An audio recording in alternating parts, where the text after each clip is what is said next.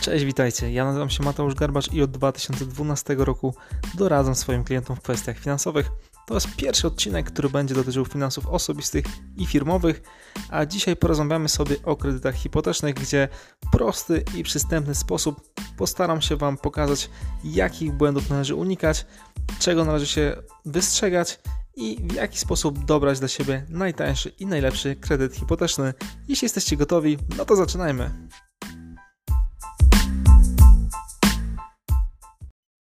Oczywiście Polacy, jak i ludzie na całym świecie kupują nieruchomości z dwóch głównych powodów dla siebie, czyli w celach mieszkalnych i drugi powód to cel inwestycyjny, czyli albo ochrona pieniędzy przed inflacją, albo sposób na to, żeby uzyskiwać pasywny dochód, czy kupować z zamiarem na przykład od sprzedaży za wyższą cenę.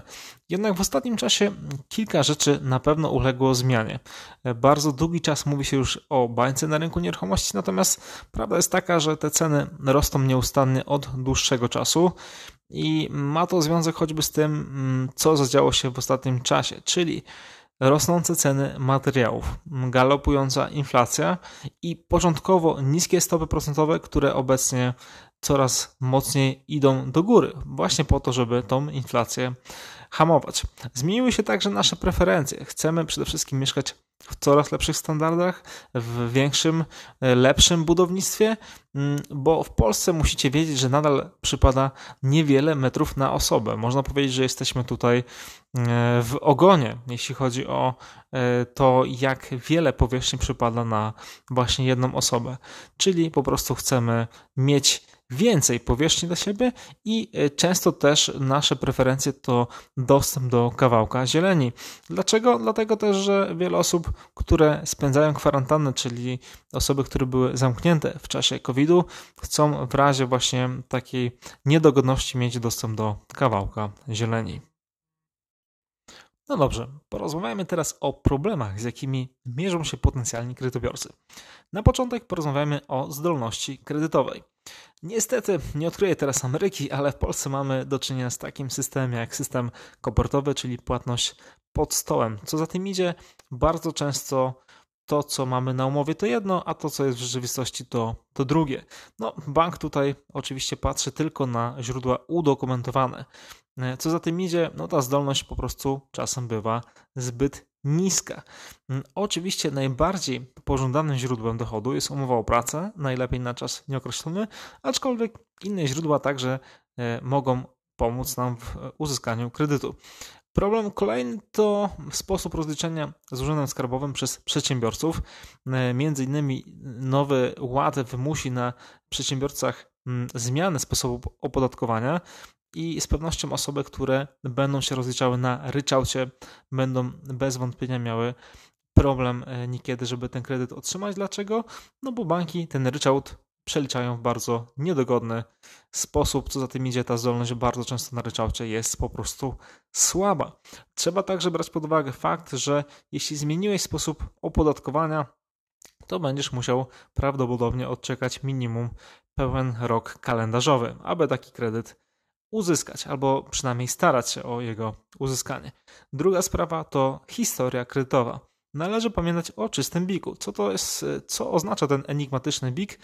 Biuro Informacji Kredytowej zapisuje Twoje dane o spłacanych pożyczkach czy kredytach, więc należy skrupulatnie spłacać te kredyty na czas po to, żeby, żeby nie mieć zaległości. Należy także pamiętać o odpowiedniej ilości zapytań, czyli wysyłanie kilku zapytań, mm, jeśli staracie się o kredyt hipoteczny, akurat problemem żadnym nie jest, natomiast w przypadku innych kredytów, np. kredytu gotówkowego czy firmowego, wysłanie takich 3, 4, 5 zapytań może już zablokować tą drogę na uzyskanie kredytu przez najbliższe kilka miesięcy. Co do zdolności kredytowej, dodam tylko, że jest kilka sposobów, żeby tą zdolność zwiększyć. Między innymi e, można też wziąć pod uwagę współkredytobiorców, którzy pomogą Wam w uzyskaniu kredytu. Zakładamy jednak, że ze zdolnością kredytową wszystko jest w porządku, historia kredytowa także spełnia swoje życzenia, więc porozmawiajmy o wkładzie własnym. Przy budowie domu wkładem własnym może być choćby działka, którą albo kupiliście, albo otrzymaliście na przykład od, od od rodziny w darowiźnie.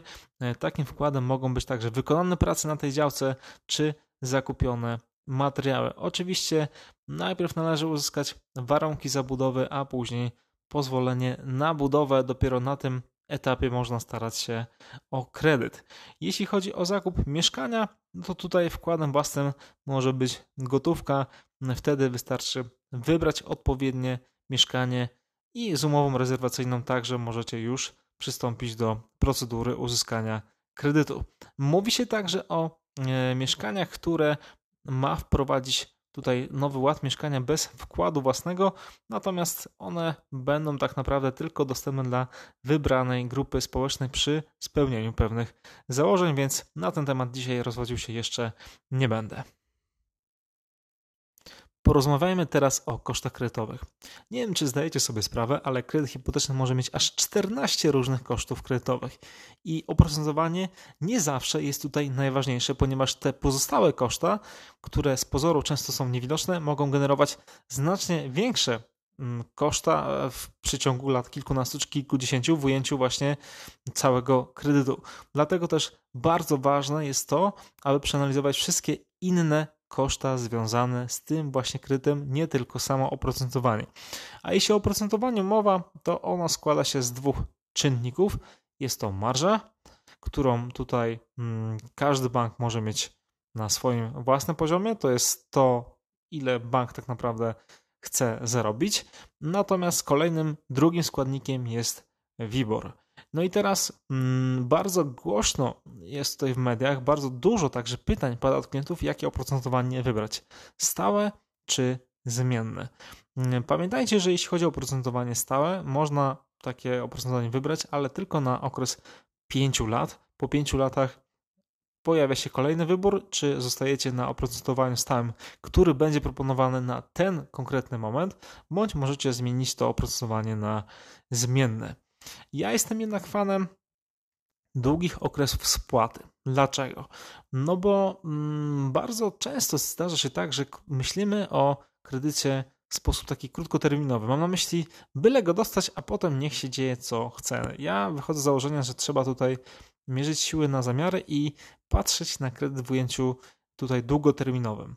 Dlaczego jest to tak ważne? Po pierwsze, e, być może za kilka lat pojawi się wizja nabycia na przykład innej, kolejnej nieruchomości i bez sensu jest tutaj e, blokować tą zdolność kredytową, biorąc kredyt na bardzo krótki okres czasu. Po drugie, te stopy procentowe, o których ciągle wspominam, mogą nadal pójść w górę. Często sprawiając, że rata pójdzie o kilkaset złotych bądź więcej i y, należy sobie zachować taki margines, dzięki któremu nadal będziemy mogli bez problemu ten kredyt spłacać. Kolejna sprawa to nasza przyszłość, przyszłość dzieci czy emerytura, czyli temat często zamiatany pod dywan. Y, dlaczego o tym się tak mało mówi? Myślę, że Powodów jest, jest kilka, natomiast prawda jest taka, że prognozy wskazują na to, że emerytury będą po prostu głodowe. I teraz Biorąc kredyt na lat 30 i nie odkładając nic poza tym, robisz sobie bardzo dużą krzywdę. Więc moja rekomendacja jest taka: jeśli masz taką możliwość, to weź kredyt na dłuższy okres czasu, a w miarę możliwości możesz go przecież nadpłacać. Niejednokrotnie możesz to robić zupełnie bezpłatnie. W międzyczasie warto budować poduszkę finansową, warto oszczędzać na swoją emeryturę, na przyszłość dzieci, być może na inne ważne wydatki. No i tak jak wspomniałem na początku, bardzo ważne jest to, aby oszacować wszystkie inne koszta, nie tylko oprocentowanie jest tutaj najważniejsze. Jeśli chodzi o przeanalizowanie ofert, to zapraszam także oczywiście do bezpłatnej konsultacji ze mną bądź jednym z członków mojego zespołu. Należy oczywiście pamiętać, że branie kredytu to nie jest wyrok śmierci i każdy kredyt można między innymi spłacić, czy refinansować, czy zamienić po prostu na, na tańszy, tak? E, dla przykładu za pół roku, za rok, za dwa, za trzy, za pięć lat może się pojawić oferta, która sprawi, że koszty waszego kredytu będą tańsze na przykład o kilkadziesiąt tysięcy złotych w ujęciu kilkunastu czy kilkudziesięciu lat. Należy pamiętać oczywiście, że każda sytuacja jest indywidualna, czy to w kwestii zdolności zdolności kredytowej czy wyboru mieszkania. Jesteśmy różni, mamy różne potrzeby, różne marzenia, różne cele, więc po prostu trzeba do tego podejść w sposób indywidualny. Dla przykładu, zupełnie inaczej będzie wyglądał rynek nieruchomości w Warszawie czy w Rzeszowie. E, ja obecnie mieszkam w Rzeszowie, tutaj już od, od kilku lat i tutaj właśnie działam, tutaj pomagam swoim klientom głównie w kwestii uzyskania kredytu. No i dla przykładu Rzeszów jest miejscem, gdzie jest najwięcej deweloperów w całej Polsce. Myślę, że niewiele osób o tym wie i szacuje się także, że e, obok Warszawy Rzeszów to będzie jedyne miasto za kilkadziesiąt lat, gdzie będzie więcej mieszkańców niż jest obecnie. Więc to e, pokazuje, jak bardzo ten rynek się mieszkaniowy tutaj e, zmienia i rozwija. Ważna jest także oczywiście lokalizacja. Mm, myślę, że zakup e, mieszkania czy domu w dobrej lokalizacji gwarantuje nam w razie czego odsprzedaż z zyskiem lub przynajmniej bez utraty finansowych korzyści. Co do samego rynku nieruchomości w Polsce, należy dodać także, że szacuje się, że w Polsce brakuje aż 2 miliony mieszkań. Mieszkań dla rodzin, dla rodzin z dziećmi, nie dla e, osób, które chcą żyć z wynajmu, ale po prostu takich mieszkań, które e, sprawią, że rodziny polskie będą czuły się komfortowo. E, niestety jednak mm, w dalszej części, czyli za lat kilkanaście, kilkadziesiąt, widzę tutaj spore zagrożenie dla rynku nieruchomości, dlatego że po prostu nasze społeczeństwo się starzeje. To, o czym mówiłem wcześniej. Prognozy co do emerytur e, będą bardzo, bardzo słabe, no bo one wynikają właśnie z demografii, tak? E, osoby, które kupują mieszkania, to zwykle ludzie młodzi, a za lat 30-40 młodych ludzi będzie kilkukrotnie mniej niż ludzi starszych, więc możecie sobie sami odpowiedzieć na pytanie, jak ten rynek będzie wyglądał dzisiaj, za 3 lata, za 5, a jak będzie wyglądał za lat 30. Więc mm, jeśli mm, chcesz zapytać mnie, czy jest to dobry moment, żeby kupić mieszkanie, kupić dom, czy kupić to jako inwestycja, na ten moment prognozy wskazują jednoznacznie, że mieszkań nadal brakuje i ten rynek ma jeszcze duży potencjał wzrostu, natomiast za lat kilkadziesiąt te dane będą zupełnie mniej optymistyczne. Tak bym może to e, podsumował. Na koniec chciałem się podzielić z Wami kilkoma kwestiami, kilkoma poradami, które mogą Wam pomóc. Przede wszystkim, jeśli kupujecie mieszkanie pod wynajem, warto brać pod uwagę, jak właśnie działa tutaj rynek, czy y, najemcy to głównie studenci, którzy w razie COVID-u, czy w razie nauczania zdalnego y, mogą wrócić do domów rodzinnych, co za tym idzie, może to spowodować problem z, wynajem, z wynajmem tych nieruchomości. Druga kwestia to kwestia ubezpieczenia na życie e, i tego, co zadzieje się w razie ewentualnej niezdolności do pracy bądź śmierci jednego z kredytobiorców. Niewiele osób wie, że bank w takich przypadkach może na przykład żądać natychmiastowej spłaty kredytu, więc posiadanie polisy na życie według mojej oceny jest wręcz absolutnym obowiązkiem.